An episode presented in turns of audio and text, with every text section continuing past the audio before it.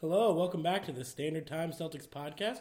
I'm Brendan Kurie, a Standard Time Celtics writer, and I'm joined today with Sam Schilling, a longtime Celtics fan and the UMass Dartmouth men's lacrosse assistant coach, and Wesley Sykes, a Standard Times news reporter and also a longtime Celtics aficionado. So uh, we're, we're talking the day after a 123-101 win.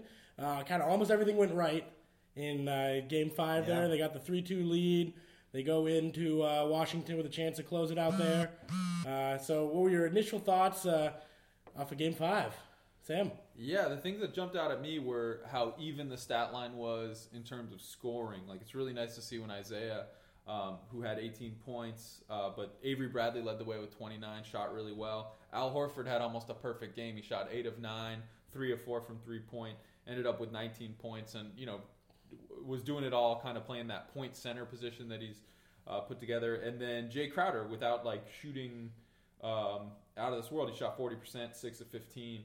Um, but he, he also had 18 points, played really well. And then the other number that really popped out to me was on 46 um, made field goals. Uh, 33 were off of assists. So you see that they're playing that Celtics basketball. They're sharing the ball. They're working towards the open pass or the open shot.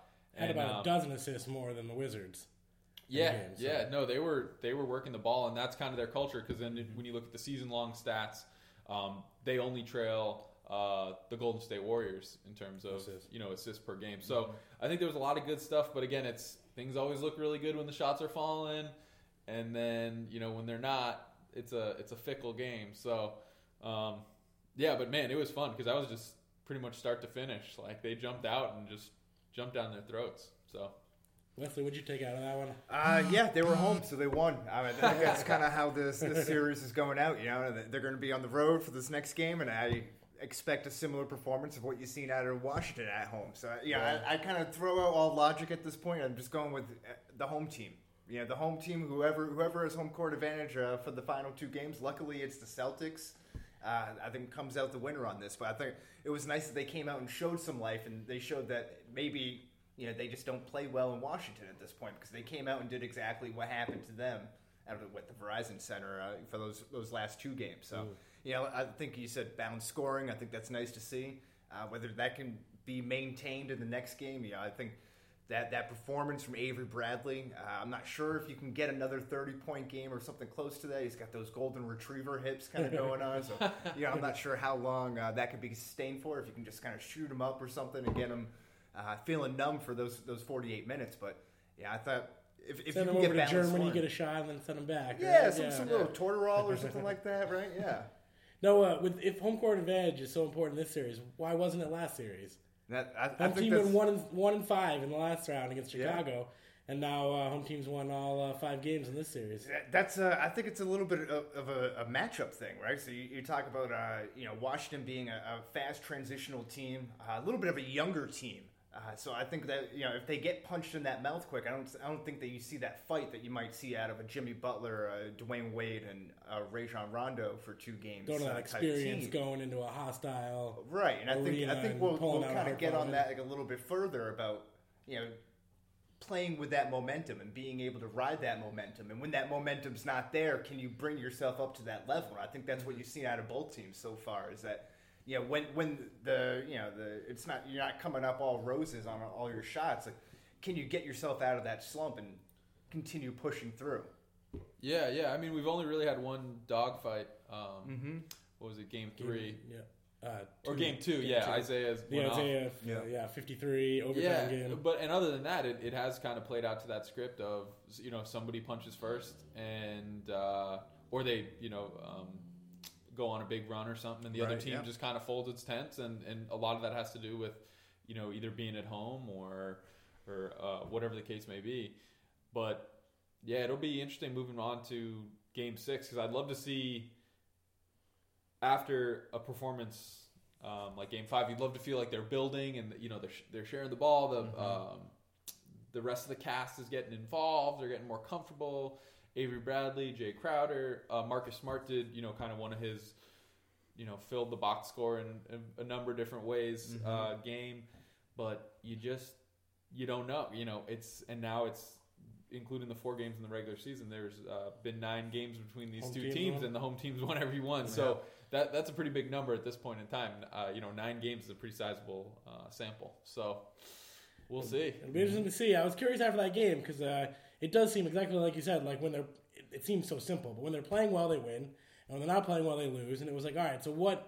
What caused them to play well or play poorly? And I went through a bunch of different numbers, and I just I tried to find that one causality, and I couldn't find it. You know, it was a lot of things like when they uh, they're four and zero when they grab forty or more rebounds. They're six and zero when they commit thirteen or less turnovers. You know, they're six and zero when they have an offensive rating over one fourteen. So when they score, when they don't turn it over, when they rebound, they win.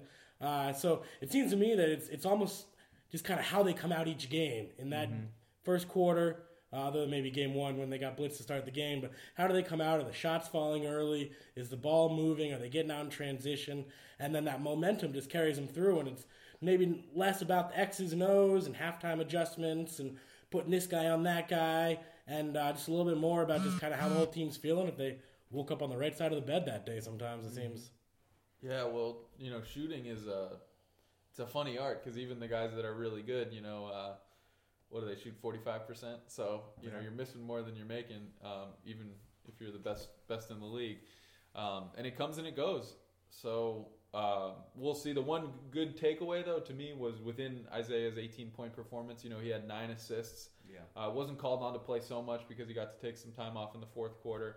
Um, but I think that's what we're seeing with Isaiah. Um, and the questions come up a lot of like, is he a superstar? Is he not a superstar? And what I'm seeing is Isaiah's an awesome player, and I'm so glad we have him on the team. But he has to, you know, accept his limitations. And if there's a team which the Wizards have decided to do, they're taking away what they think is our best option in Isaiah Thomas as a scorer.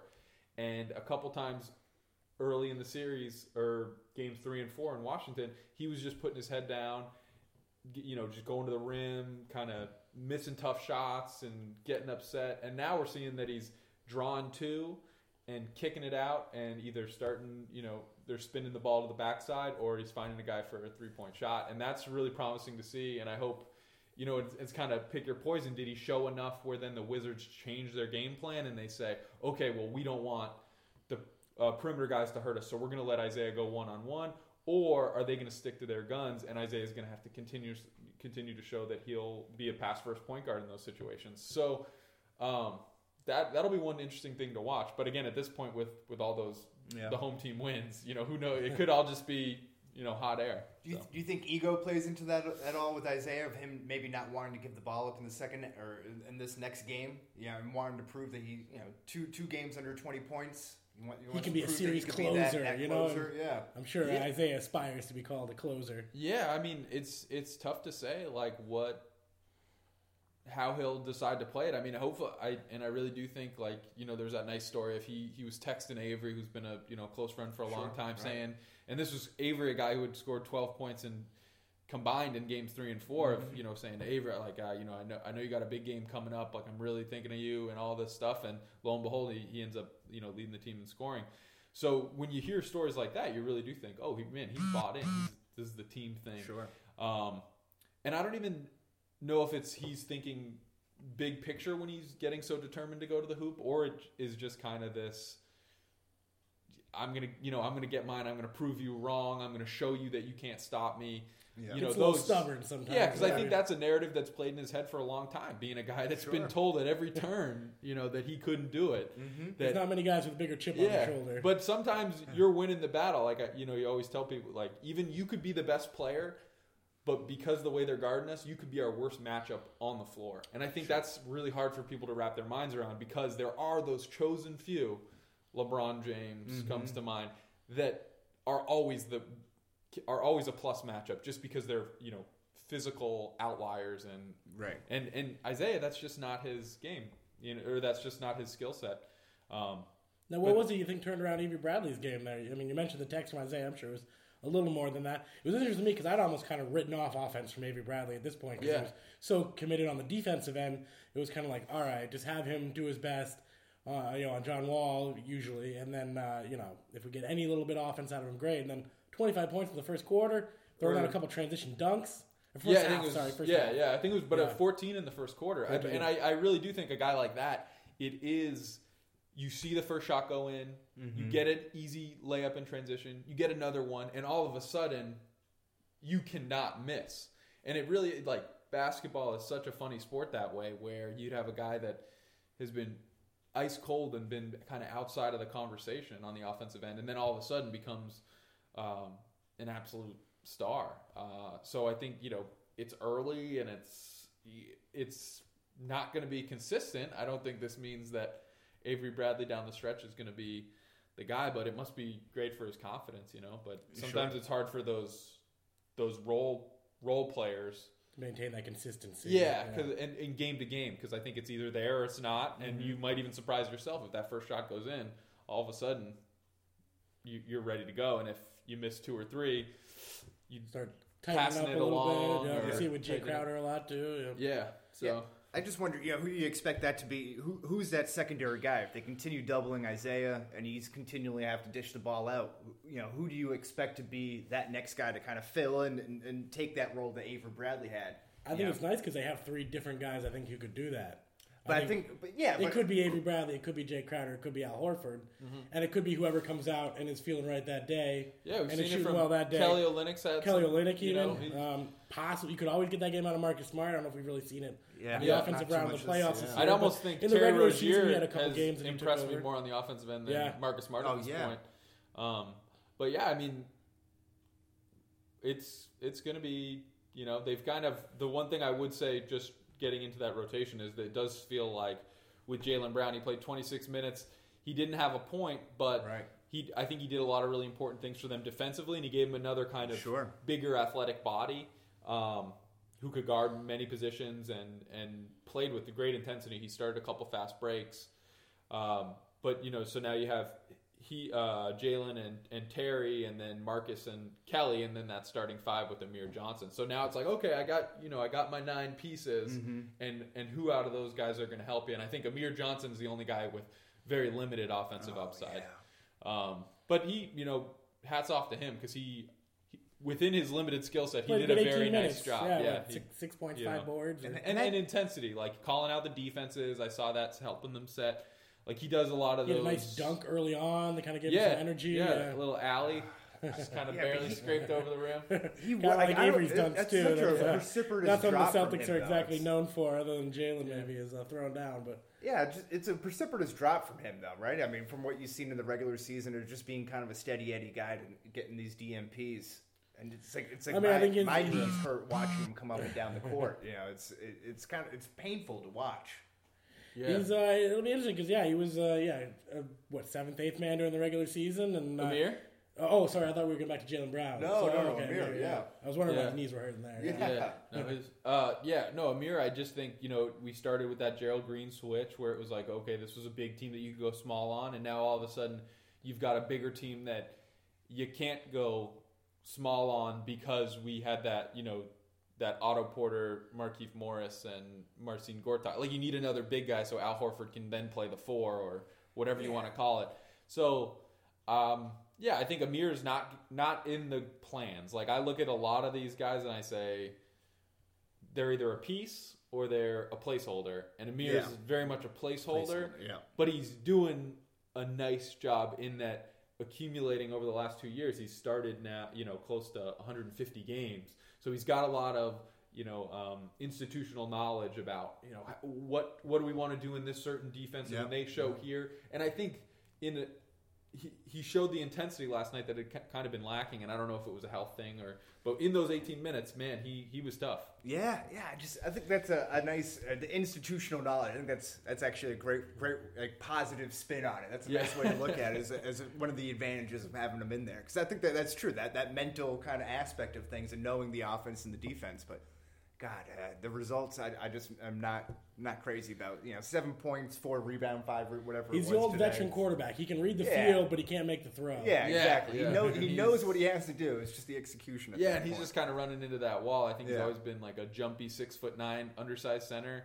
and now he's becoming an undersized center who a who little more ground is bound. not. Yeah, Yeah. that's just a tough comment. Like he's, he's not long for the league. Yeah, Um, but uh, you know, I mean, they, you know, Yeah, and- his and contract's kudos- up after this year, so Yeah. it's not like And kudos gotta to Brad for sticking with them because I, after the last game, I was starting to think, oh, how can they, Right. you know, uh, rejigger the lineup so um, Kelly can be in yeah. there, and and you Mhm. know how do we get out, out from Amir? But I think again, a coach who's with them every day sees kind of some of those things that the casual fan who is just kind of read uh, going over the box score might miss out on. So who knows? But in in that point too, you want I guess you want to keep them in that starting lineup to keep them around the better players, so you're not hurting the guys off the bench. If you take Kelly, you know, off the bench into the lineup, that's one less scorer that you have coming coming off that bench for that second unit, right? Yeah, yeah. I think if you ever if you did something like and that, that you'd have to especially. Yeah. you know make sure that Amir was kind of partnered with because he is such a complimentary big. Like he, it does seem like he just kind of sets those high screens for Isaiah, and he kind of floats around there and doesn't really have too much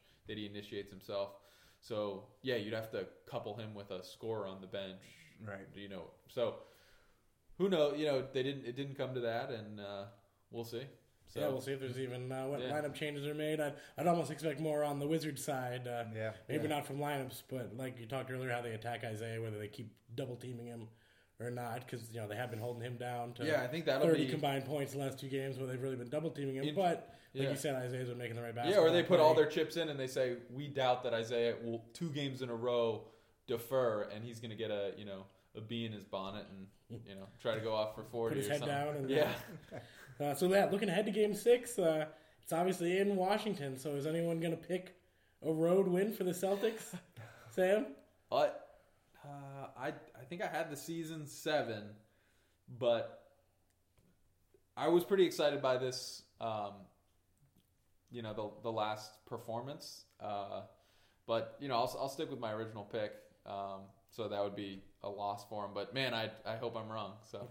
Wes. Yeah, they're on the road. They're losing. That's, that's how it's, that. yeah, it's, it's done. Yeah, no more Just- thought process. into All you gotta do look up where the arena is. That's it. look it up yeah. on Google Maps, and you know who wins. I'll book it. Yeah. Yeah, should we let Vegas know about this? Or Oh, I got my booking on speed they've, dial. they've probably knows, factored yeah. it in. I, I'm not sure we thought about it before them. But uh, for me, it's, it's a little interesting because uh, I picked actually the Wizards in seven before the series, um, so I should be expecting the Wizards to win in Washington. But this reminded me a little bit of last series where I thought in Game Five, especially in the fourth quarter of Game Five against the Bulls, was when the Celtics played their best basketball of the series at that point. and then they came out in Game Six and kind of just continued that. Uh, and got the win in Chicago and finished it off. So a little bit of me is like, hmm, they might follow that same pattern. But uh, in the end, I think I'm gonna still go with uh, Washington winning, and then uh, we'll see what happens in Game Yeah. Seven. That'll be. But you you would love to see as then we start to think forward. Like we'd love to see oh the Celtics, you know, figure something out and started to build Mhm. and are able to kind of overcome this uh, home court um, super advantage. yeah, know? so it'd be nice to see uh, So- a road win. Uh, maybe give you a little more confidence going to the Cavaliers. I don't know if Yeah, uh, Yeah, buzz it's all set. about Anyone out there is right? really thinking running into that, a uh, brick wall at that point. exactly Yeah, well, Celtics and Wizards are playing this for the whole, right to um, lose to the Cavaliers. yeah, here, what it is seems. this the uh, recital to get to you know the big performance that we all everything's uh, Cavs and and Warriors. It's kind of already been preordained. It feels like with uh with a lot of the commentary. You know, this is all just uh, you know It's just it's just lining the pockets of the owners at this point. You know, yeah, the, yeah. the, the thing we have to go through. You know, the um, the papers we have to fill out. It's all out. foreplay. Yeah. there we go. We'll keep it at PG thirteen. Yeah. um, so I mean, would you? Would any of us give the Celtics a chance against the Cavs? They would have home court advantage. That was uh, That's Yeah. about they're the locking up that one seed. That's about the only have. advantage. Uh, It we did talk earlier. Isaiah Thomas could hide a little bit more on J.R. Smith than he can hide against on the defensive end than he can hide against anyone on the Warriors. And uh, you know, there's not really an, a center that you got to worry about scoring, Mm-hmm. um, as opposed to, to Robin Lopez and Marcin Gortat, who've both kind of been double double machines against the Celtics. Yeah, and I feel Although good. Tristan Thompson can rebound. Yes, offensively especially, he's he is there's whatever uh, skill set it goes into offensive rebounding, like anticipation or you know the quick jump or second jump. Man, he's he's got it because he's really good, and he's you know he's only six foot nine. It's not like he's a Yeah, reading Rudy rim angles and stuff. Yeah, Yeah, he's yeah, good so- at that type of stuff. And I just might clever. point out uh, LeBron James, right? I mean, Oh wait, Who's oh yeah, he's on yeah, the he- Cavaliers, isn't he? the Cavs, right? Yeah. Yeah. yeah, I mean, I just thought that that might be Yeah. a big a big difference in that saying. series, Are right? they, Yeah, are they playing got him these days? I wasn't sure Yeah. if he was. Uh, No, he's, he doesn't play in the regular season, but Oh, he's- okay. 'cause They he- just- yeah, he, he's Yeah. been to six straight finals, so he, he just He just waits for. yeah. Yeah. That said, though, the Celtics, Gas Jay Crowder has matched up against him well in the past. Yeah, Avery Bradley's even had some success, and uh, Marcus Smart. So I mean, they got three different guys they can throw at him. Obviously, I think the Cavaliers win that series in five, maybe six games at the most. Yeah, but uh, if you took out the skill levels, which I guess you can't ever do, but they match. Uh, uh, they seem to, if you go position by position, they almost match up a little bit better against the Cavs than the Wizards. Yeah, well, the two, you know, elite guards, and then uh, with with the Wizards, and then, And then uh, the with with, with size, and then playing two bigs, and then a really really long small forward in Otto Porter, um, definitely gives them some challenges. And the one thing about the Cavs is they do have kind of a a, a stationary offense outside. You know, it's ISO heavy, and th- there's a lot of guys, you know, spreading the floor. So there's usually two guys in the corners, and what we saw with uh, Isaiah being able to guard people that were much larger than him when they're committed to just stretching the floor in the corner. Um, you know, it's a spot to hide them. Yeah, J.R. Um, Smith or Kyle Korver. Yeah, but. I mean, they are playing at such a high level, and then on the other side, the Warriors are playing at even a higher level. what are they? so what, they it's- have an average uh, margin of victory of over 14 points. Yeah, I think it was yeah, so fourteen or sixteen, it's, Yeah. and it feels like it probably could be more if they had uh, kept their starters because they're even like resting, um, you know, S- Steph Curry and and uh, Kevin Durant, you know, for stretches where they're both off the floor, which it seems like if they were going to get pushed, you know, at, one of those guys is going to be on the floor at all times. So, uh, yeah, it just it feels like it's the run up to, you know, a prize fight where they're just going through all the. Uh, Yeah. you know, knocking over the This is uh, episode number three, The right here. undercards, of, uh, right? the undercut. Yeah, yeah, yeah. Now, do you guys enjoy that? Do you like the you know this you know Cavs Warriors are gonna you know harkens back to the you know several times in NBA history. You've had the Celtics and the Lakers. You've had the Bulls and the Pistons. You know, a couple teams that always seem to kind of run up against each other. I guess both Yeah, I think, that, I think that's what Yeah. you want to conference see. finals, but I think that's what you want to see. I think that's what you know. If you bring it back to the Celtics uh, of the 2008 variety, you know, I think The that's what you yeah. love to see going up against the Lakers, and you'd like to have that rivalry renewed. And when they came in on Christmas, it was payback from beating them, you know, losing in Game Six in the finals. So Yeah. I think I think that rivalry, especially on opposite sides of the coast on two different conferences, I think that's a little bit tougher to get too. And you talk about not just the teams having played against each other, but you know the the battle for the face of the NBA. Yeah. you know, it's, it's LeBron, it's Steph Curry. It's and this is where the Durant NBA coming seems to Yeah, the one to thing not that- try to be like the NFL as much. The NFL is always looking for parity. Parity, yeah. different teams in the championship every year. The NBA seems almost content a little bit to Yeah. just have Uh, a couple of powerhouses. Yeah, I would like to see teams get pushed, even if it's just one or two games where they end up losing, but just something where they're having to make adjustments and they're having to, uh, you know, figure it out. And you know, you hate to see it when it happens with injuries and things. Um, but yeah, you just hope that there's uh, a little more strategy. So even if the Celtics can provide that um, for the Cavs, I mean, uh, an Eastern Conference final run, and we're not there yet. Um, but for this group, and then you know, sitting on next week with on Tuesdays the draft lottery, I, I just can't remember the last time you know a team was, you know, the, in contention, and you know we're kind of on the cusp of being in that Final Four group, and Detroit- then Detroit having Pistons. yeah, yeah, yeah, we we talked talked about it about last time, and, Yep. and the Celtics themselves. so it's uh, it's a it's an exciting spot to be as a fan, and then we also have those draft and stash guys that I think are gonna Mm-hmm. uh, Ante Zizic and um, Guerschon uh, Yabusele. So we've got some, you know, there's there's a lot of hope even if we're not quite there because I really don't think I think for the next two or three years. Well, Kevin Durant just signed a one year deal. him and Steph Curry are both free agents, but I can't imagine the Warriors went into that not expecting to re-sign both of them. Yeah, but so I, they, I- they know how the cap work will work. I don't know how it works, but they'll Yeah. they wouldn't have entered into that. I'm sure thinking it was just a one year thing and they couldn't repeat it. yeah, So you wonder. I think they'll keep those four if, together. if they write the language because if you can offer, you know, have four guys that are like max contract guys, that just seems like an awful lot. Um, Yeah, then, That- well, that remember the salary like- cap. Yeah. Salary cap went up quite a bit last offseason, if you Yeah. remember. So Yeah. everyone kind of got an extra max player almost. yeah, well, I was the almost thinking of it cap. because the my Because the understanding. Heat used to be able to do it just by, off by a little bit, and it all mattered with the order they signed the guys. Uh-huh. You know, Dwyane Wade always had to sign last because he was the guy who had Larry Bird franchise rights. So that would, you know, there's a lot of cap implications in the Yeah. order the guys have to sign. That's My guess is Durant would have to Yeah. sign first, and probably Steph Curry would sign after. Um, so, but Yeah. I, I can't imagine that they went out and spent a bunch of money on Durant for a one season rental.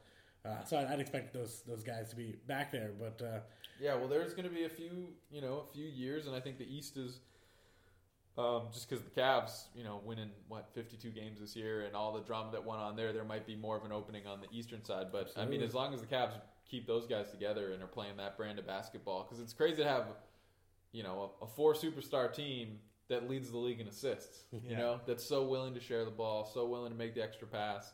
Uh, you know, It was so- interesting reading those Kevin Durant comments when he first got there It was like, "This is a whole new way to play basketball." Yeah, yeah. Seemed to So put a smile on his face. So. it's it should be interesting, and yeah, it, it does sometimes just feel like this is all just kind of silly. And why don't we just you know let them play a 28 game series and you know call it a call it a season? so All right. Well, uh, game six between the Celtics and the Wizards is at eight o'clock on uh, Friday night, and uh, we'll probably join you in between game. Well, maybe it'll be after a series win, or maybe it'll be heading into game seven. Thanks for listening. Uh, thanks for Wesley Sykes and Sam Schilling being with me. I'm Brendan Kurie, and uh, any last words, guys? Or take care, go C's. Yeah, go All right. green.